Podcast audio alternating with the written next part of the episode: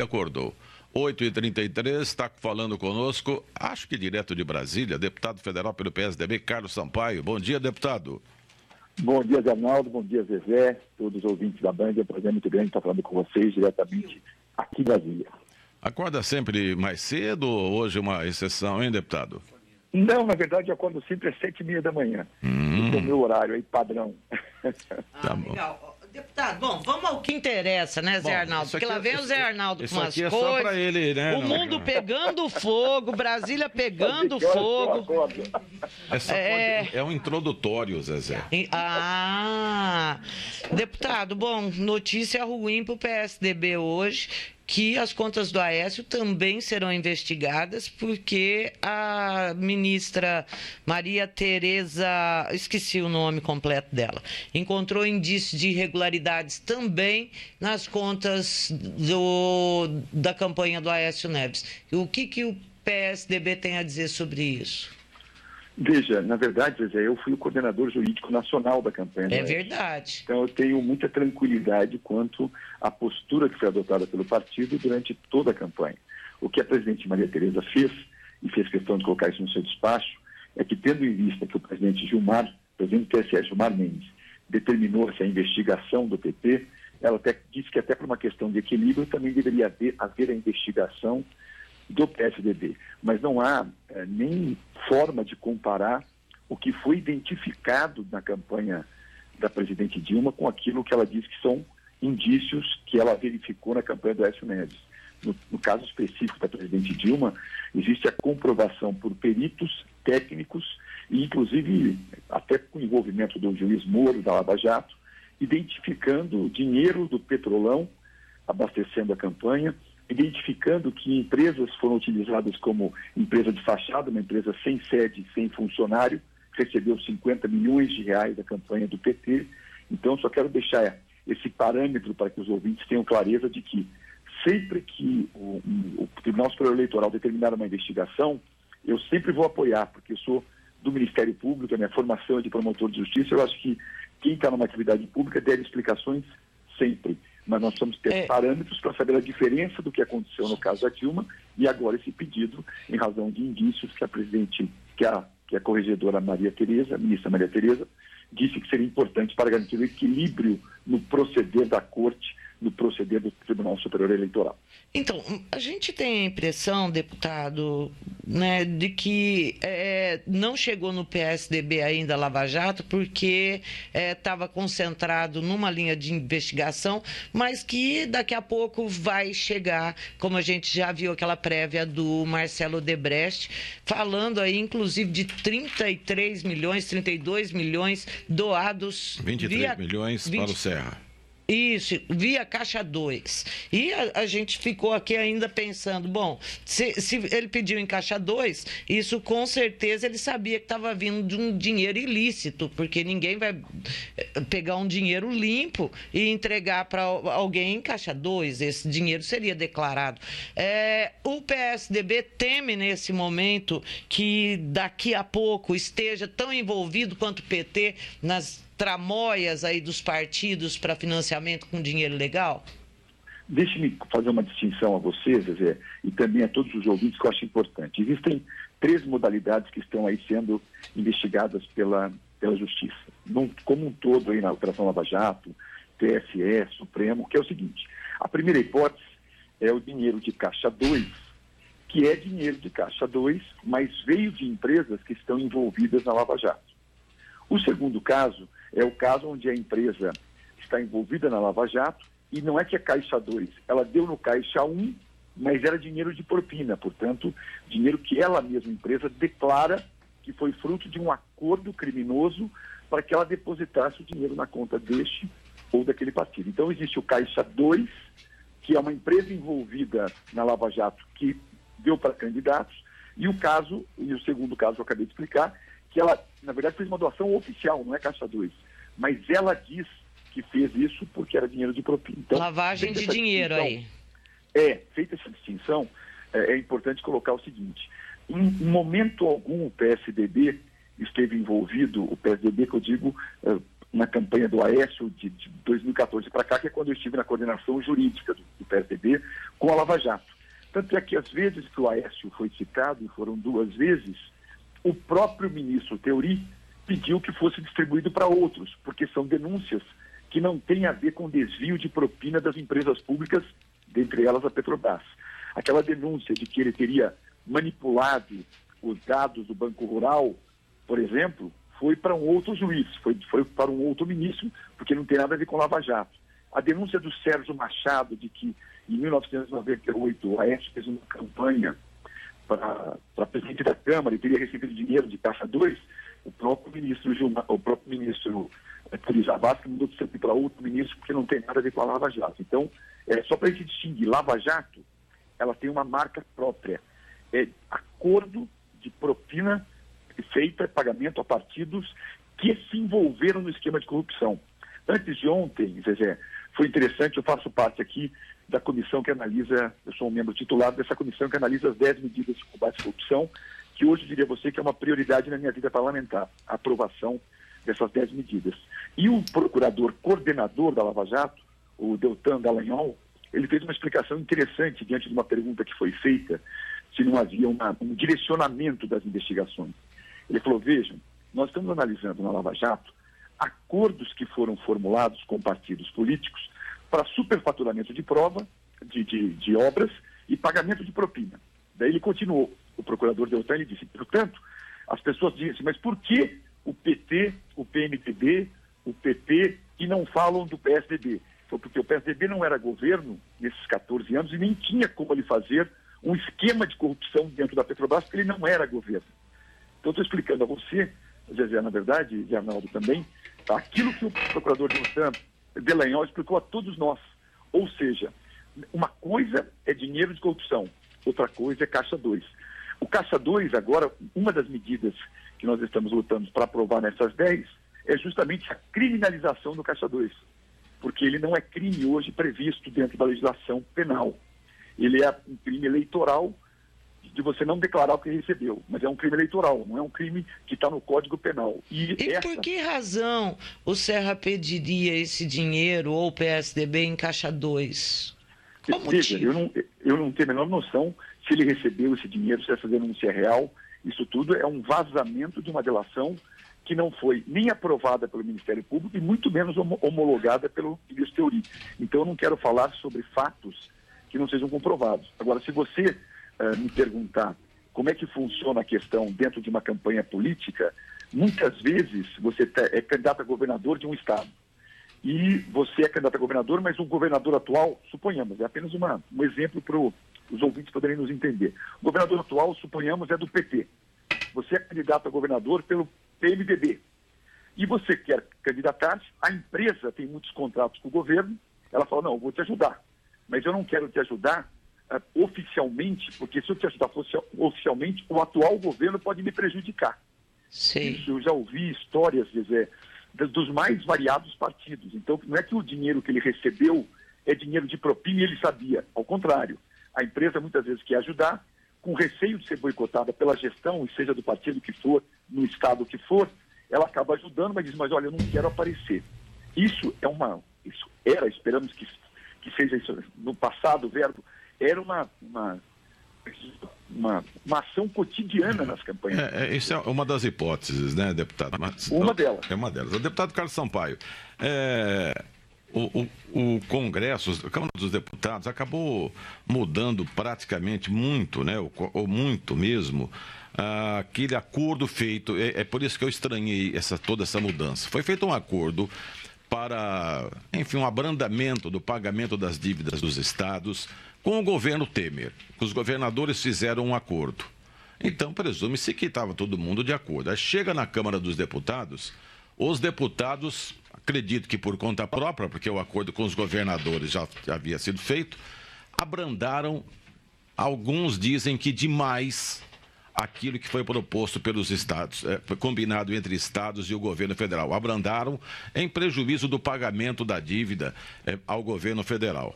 Por que, que os deputados fizeram isso? As primeiras informações é, é, é que seriam o seguinte: olha, tem ano eleitoral, tem ninguém pode ficar limitando isso, né, não dá voto, pelo contrário, tira voto. Enfim, eu gostaria que o senhor explicasse como o senhor votou e por que, que a Câmara dos Deputados mudou tanto o acordo feito entre o governo federal e os próprios governadores. Zernaldo, eu até agradeço a oportunidade. É, é uma explicação que ela tem um começo, meio e fim, então vou fazê-la assim como ela tem que ser. Primeiro, renegociação, me perdoe, a renegociação da dívida dos estados, ela não está sendo feita porque a presidente Dilma, que foi ela quem mandou o projeto de renegociação das dívidas para a Câmara. Agora o Michel Temer está no governo, mas foi ela quem enviou. Ela não enviou porque ela queria ajudar os governadores. Ela enviou porque o Supremo Tribunal Federal estava decidindo contra o governo, dizendo que o que ele estava cobrando era extorsivo e os estados não mais teriam que pagar aquele valor. Como ela viu que ia perder, e todos sabem, ia perder mesmo, por isso é importante recuperar a história, ela, neste ano, no início deste ano, apresentou uma proposta de renegociação ampliando de 30 para 50 anos o pagamento. Por quê? Porque ela é boazinha? Não, porque os juros que ela estava cobrando nesses 30 anos eram juros extorsivos. O Supremo já tinha sinalizado que não podia ser cobrado esse tipo de juros dos estados. Então ela fez o quê? Para ela não perder, ela alongou o prazo de 30 para 50. Isso é renegociação da dívida dos estados. A União chega e fala, olha, eu estou te cobrando a mais do que eu devo, mas eu preciso continuar recebendo. Você topa fazer ao invés de 30, 50 anos? Top. Ponto final. encerra aí a renegociação da dívida dos estados. Só que a presidente Dilma, quando mandou, ela mandou isso e mandou uns 20 artigos mudando a lei de responsabilidade fiscal. Uma lei feita à época do Fernando Henrique e que hoje sustenta a decência pública em todas as gestões, municipais, estaduais e federal. Então, ela não poderia ter enviado isso. Ela enviou isso para não haver a negociação com os estados, porque ela sabia que os deputados e senadores, posteriormente, não aprovariam essas mudanças na reforma da lei de responsabilidade fiscal sem um amplo estudo sobre o tema. Lei de responsabilidade é uma coisa, renegociação das dívidas é outra. O presidente Michel Temer assumiu e, ao assumir, ele disse: vou retomar a renegociação das dívidas. Só que ele queria retomar a negociação das dívidas, tirando tudo que era da lei de responsabilidade, e ele estava correto, isso que foi pactuado, isso que consta da ata da reunião do Meirelles com os governadores, ele ia tirar tudo da lei de responsabilidade fiscal e única e exclusivamente falar de renegociação. Mas ele pôs dois itens que ele achava importante. O primeiro deles, eu vou fazer a renegociação, vai de 30 para 50, não porque eu sou bonzinho, insisto nisso, eu vou fazer de 30 para 50, porque senão eu perco no Supremo. Ele falou, faço isso e exijo duas contrapartidas. A primeira delas é que o aumento que o, que o governador foi dar, for dar nos estados nunca possa ser superior à inflação, o que eu acho que está corretíssimo. E o segundo é que por dois anos os governadores não vão poder contratar. O que, que a Câmara mudou? Esse segundo item. Ele, ele suprimiu isso que em dois anos o governador não vai poder contratar, porque você não pode punir o bom gestor. Veja, dos 27 estados, sete estão, estado, estão em situação calamitosa. 20 estão em situação, é, 10, digamos assim, em situação intermediária. E 10 estão bem posicionados. Por que, que esses estão bem posicionados nos próximos dois anos não podem dar aumento se cabe a ele, governador, decidir sobre o seu estado? Não tem o menor sentido esse inciso segundo, que dizia o seguinte: por dois anos fica proibida a contratação. Como? Eu estou com o meu estado em dia, estado de São Paulo. Não cumpro a lei de responsabilidade fiscal. Quero contratar professores, quero contratar engenheiros, não importa o que, eu não posso. É, isso fere a autonomia dos governadores e mais do que isso, Ronaldo, não fez parte do pacto. O pacto foi de 30 para 50, para ficar um juros adequado e não perder no Supremo, e ainda com, com um adendo que a Câmara aprovou. Quer dar aumento, governador? Pode dar, mas nunca acima da inflação. Isso, para mim, chama-se renegociação da dívida dos estados. A imprensa muitas vezes trata do assunto como, ah, mas o ajuste fiscal, a, a, a lei de equilíbrio fiscal, ela foi afrontada pela Câmara. Isso não é um ajuste fiscal. O ajuste fiscal está vindo por, uma, por um projeto de emenda constitucional, que é uma PEC, que está sendo analisada agora, que trata única e exclusivamente da, do teto de todos os estados e o que pode ou não gastar. Esta lei, esta PEC, sim, vai tratar do equilíbrio de Estado. O que nós fizemos até agora foi renegociação da dívida dos estados. É, bom, deputado, é, de qualquer maneira, as críticas acerca do que o governo federal vem é, cedendo aí ao tanto de pressão por reajustes, inclusive os ministros do Supremo agora, a comissão aprovou e ouviu o Aloysio Nunes Ferreira metendo pau nessa aprovação do reajuste, já que gera um problema para o país inteiro, essa questão aí do Supremo, é, o fato é que ele vem sendo criticado. A gente tem informações que ontem o empresariado se reuniu com o Temer, cobrando a austeridade ou ameaçando abandonar o barco dele também, falando, ó, não é à toa que a gente apoiou o impeachment de uma presidente por causa de responsabilidade fiscal. E o governo indo no mesmo caminho, você indo, fica sozinho com as suas pretensões eleitorais. E o que eu li é que o próprio PSDB pretende, depois depois do impeachment, sentar com o Temer e, e lembrar o Temer dos termos é, colocados para que o PSDB apoiasse o governo. Como é que o senhor está vendo toda essa questão da austeridade fiscal, é, é essas críticas que o governo está levando, essas pancadas? Eu estou vendo, vendo exatamente como você falou.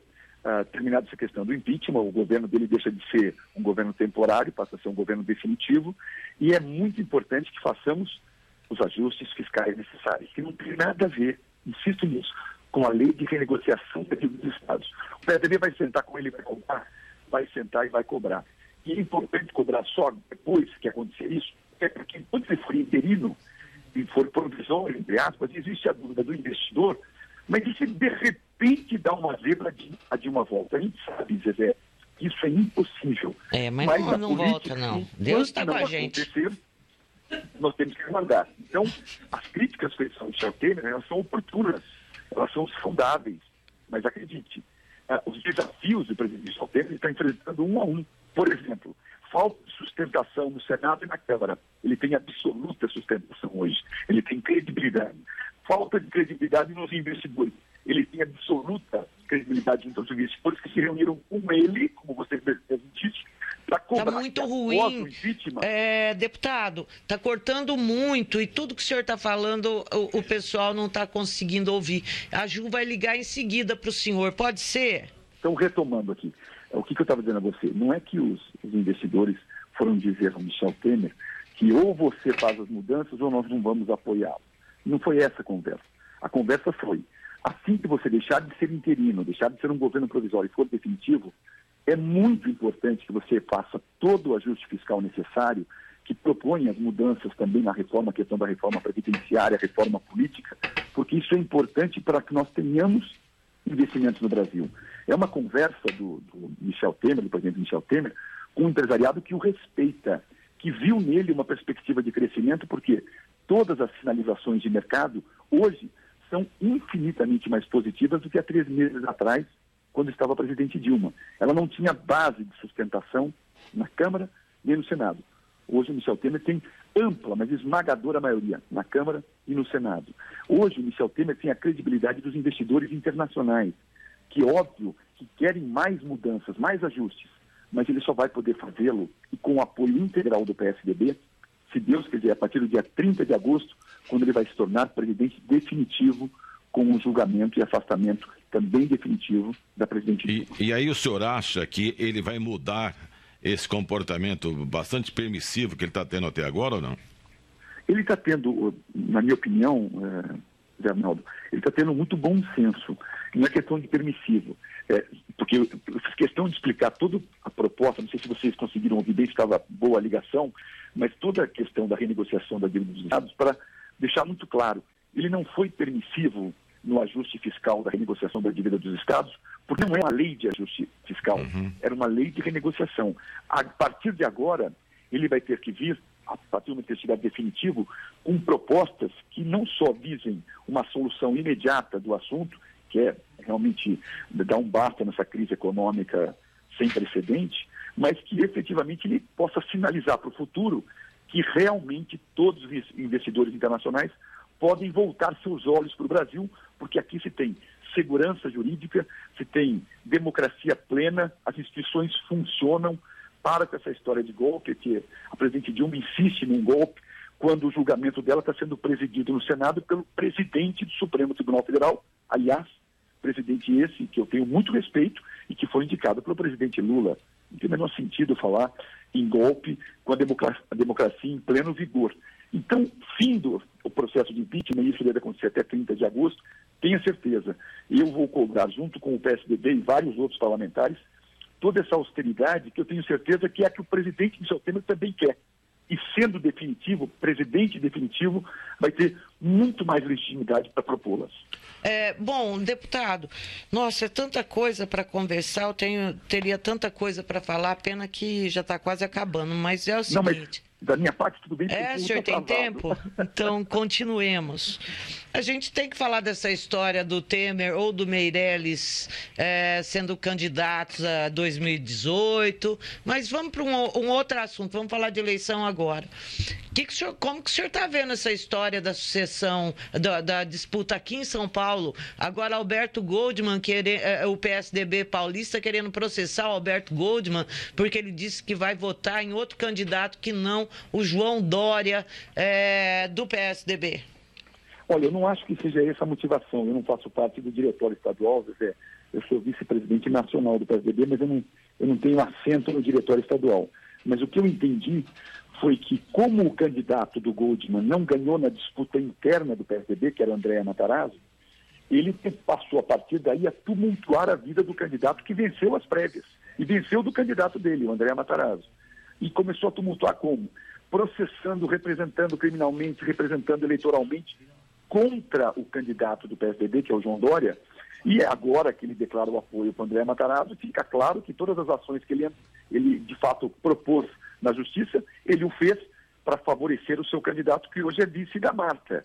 Então, é evidente que o, PT, que o PSDB de São Paulo teria que tomar alguma medida, porque as ações do, do Goldman não são uh, ações em defesa do PSDB.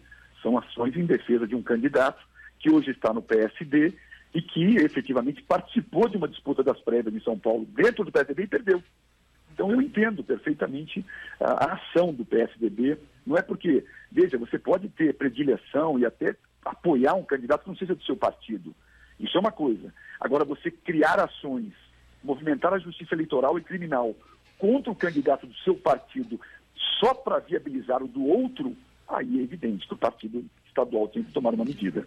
Agora, eu vou dizer uma coisa, que é apenas um, um pensamento meu, né? É uma opinião minha. Quantos votos será que o Goldman consegue carrear para o Dória, né? dando ou não dando o apoio de Goldman? Uma excelente pergunta, porque é, é. É, ele, eu acho que ele não teria essa força para criar qualquer tipo de dificuldade.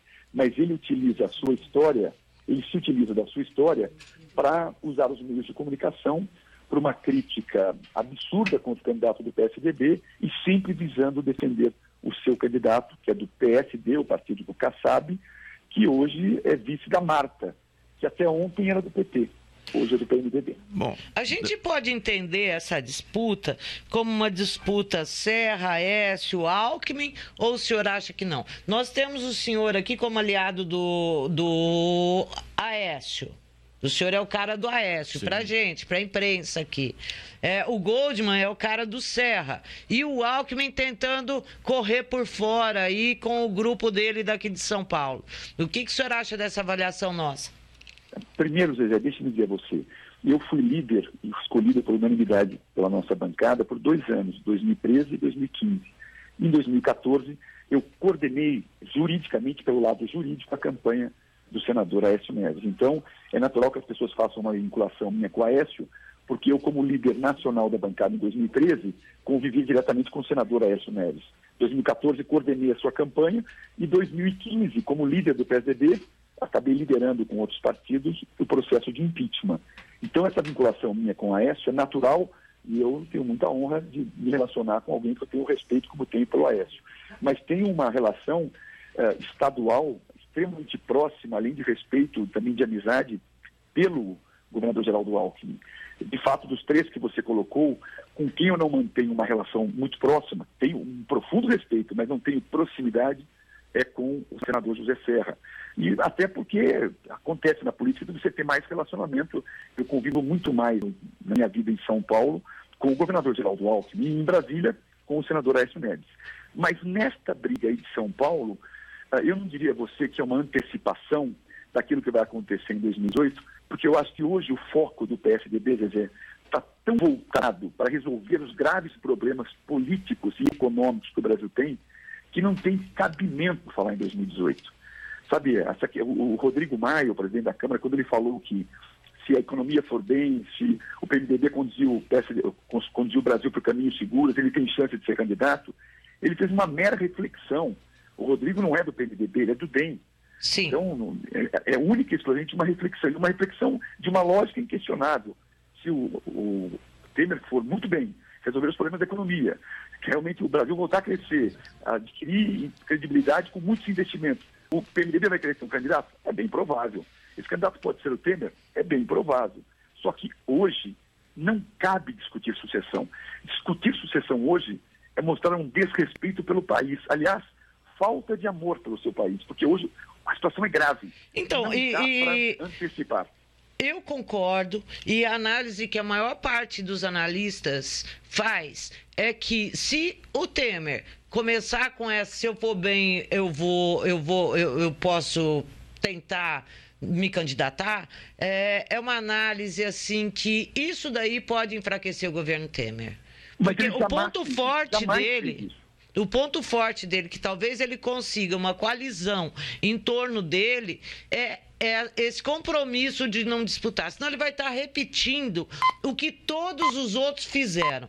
Entra tá pensando na reeleição, em vez de Mas governar. acredite, não está não tá na, na, no horizonte do presidente Michel Temer tentar viabilizar-se agora para ser candidato. Mas não está mesmo. Eu, eu sou, do, eu sou do PSDB, eu poderia tentar fazer algum comentário aqui para dizer, não, mas ele também precisa tomar cuidado. Não é verdade ele não pensa em sucessão, não cuida de sucessão e não faz movimentos algum, é, alguns, nenhum dos movimentos é visando a sucessão. E agora que ele vai sair da interinidade e assumir definitivamente a presidência do país, tenha certeza, ele vai propor os ajustes que, na sua grande maioria, não vão ser ajustes que as pessoas vão ficar felizes no sentido de, ah, isso foi muito bom para mim. Não. Ele vai fazer ajustes que vão ser muito bons para o Brasil. Deputado. E às vezes até criando animosidades. Mas ele vai fazer, eu tenho certeza absoluta disso. Eu vou fazer uma, uma última pergunta. Quando a, a ex-presidente Dilma balançava. Afastada ainda. Afastada, né? Quando ela estava. Não, a, pre, a presidente afastada. É, é, quando ela estava na presidência, e quando ela balançava, cada balanço dela subia a bolsa, caía o dólar.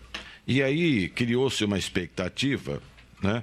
que para mim até agora é falsa, de que assim que ela saísse, a, a, economia brasileira começaria a deslanchar. Na minha opinião, não aconteceu isso, né? Que estou falando para ela voltar, não. Ela é que fique lá onde ela já está. Mas por que que balançava tanto e agora os resultados práticos da economia não aparecem assim de uma maneira mais rápida ou está no ritmo que vocês políticos esperavam está acontecendo? Bom, primeira colocação importante cada vez que a presidente Dilma, cada vez que o, que o mercado financeiro, os investidores, a economia percebia que a Dilma poderia permanecer no governo, é que era o desastre econômico. Todas as vezes que o impeachment avançava, melhorava a economia. Estou te fazendo, esses eram os movimentos que foram constatados por toda a imprensa e por toda a análise econômica. Quando o presidente Michel Temer assumiu, de três meses para cá, acredite, Arnaldo, as mudanças eh, nas questões dos critérios macroeconômicos, assim, foram brutais. A sinalização hoje é positiva. Com a presidente Dilma, de janeiro até maio, era sempre para baixo. Agora é para cima. O que você está perguntando é, mas esse para cima é no ritmo que vocês queriam? Ainda não, porque ele continua tendo o problema de ser um presidente interino. A hora que ele firmasse, a partir de 30 de agosto, como presidente definitivo do país, Tenha certeza que esse crescimento, que já vem há três meses acontecendo, a sinalização positiva, melhor dizendo, vem acontecendo, ela deixa de ter esse ritmo mais lento e passa a acelerar. Eu não tenho a menor dúvida disso, Zé Arnaldo, e vamos trabalhar para isso. Ah, diria que, se eu pudesse apontar aos a todos os ouvintes, a você e a Zezé, quais seriam minhas prioridades até o final do ano em defesa do país, eu diria aprovação das 10 medidas de combate à corrupção, em primeiro lugar, e, em segundo lugar, ao lado, com o mesmo valor e a mesma importância, combater a crise econômica que nós estamos vivendo, ajudando o Michel Temer a resgatar o Brasil do fundo do poço. Ok, deputado. É, é só. Muito obrigado, viu, pela entrevista. Um bom dia para o senhor aí em Brasília. Muito obrigado, Arnaldo. Zezé, um forte abraço a todos vocês e aos ouvintes. O senhor obrigado. também, um abraço. Conversamos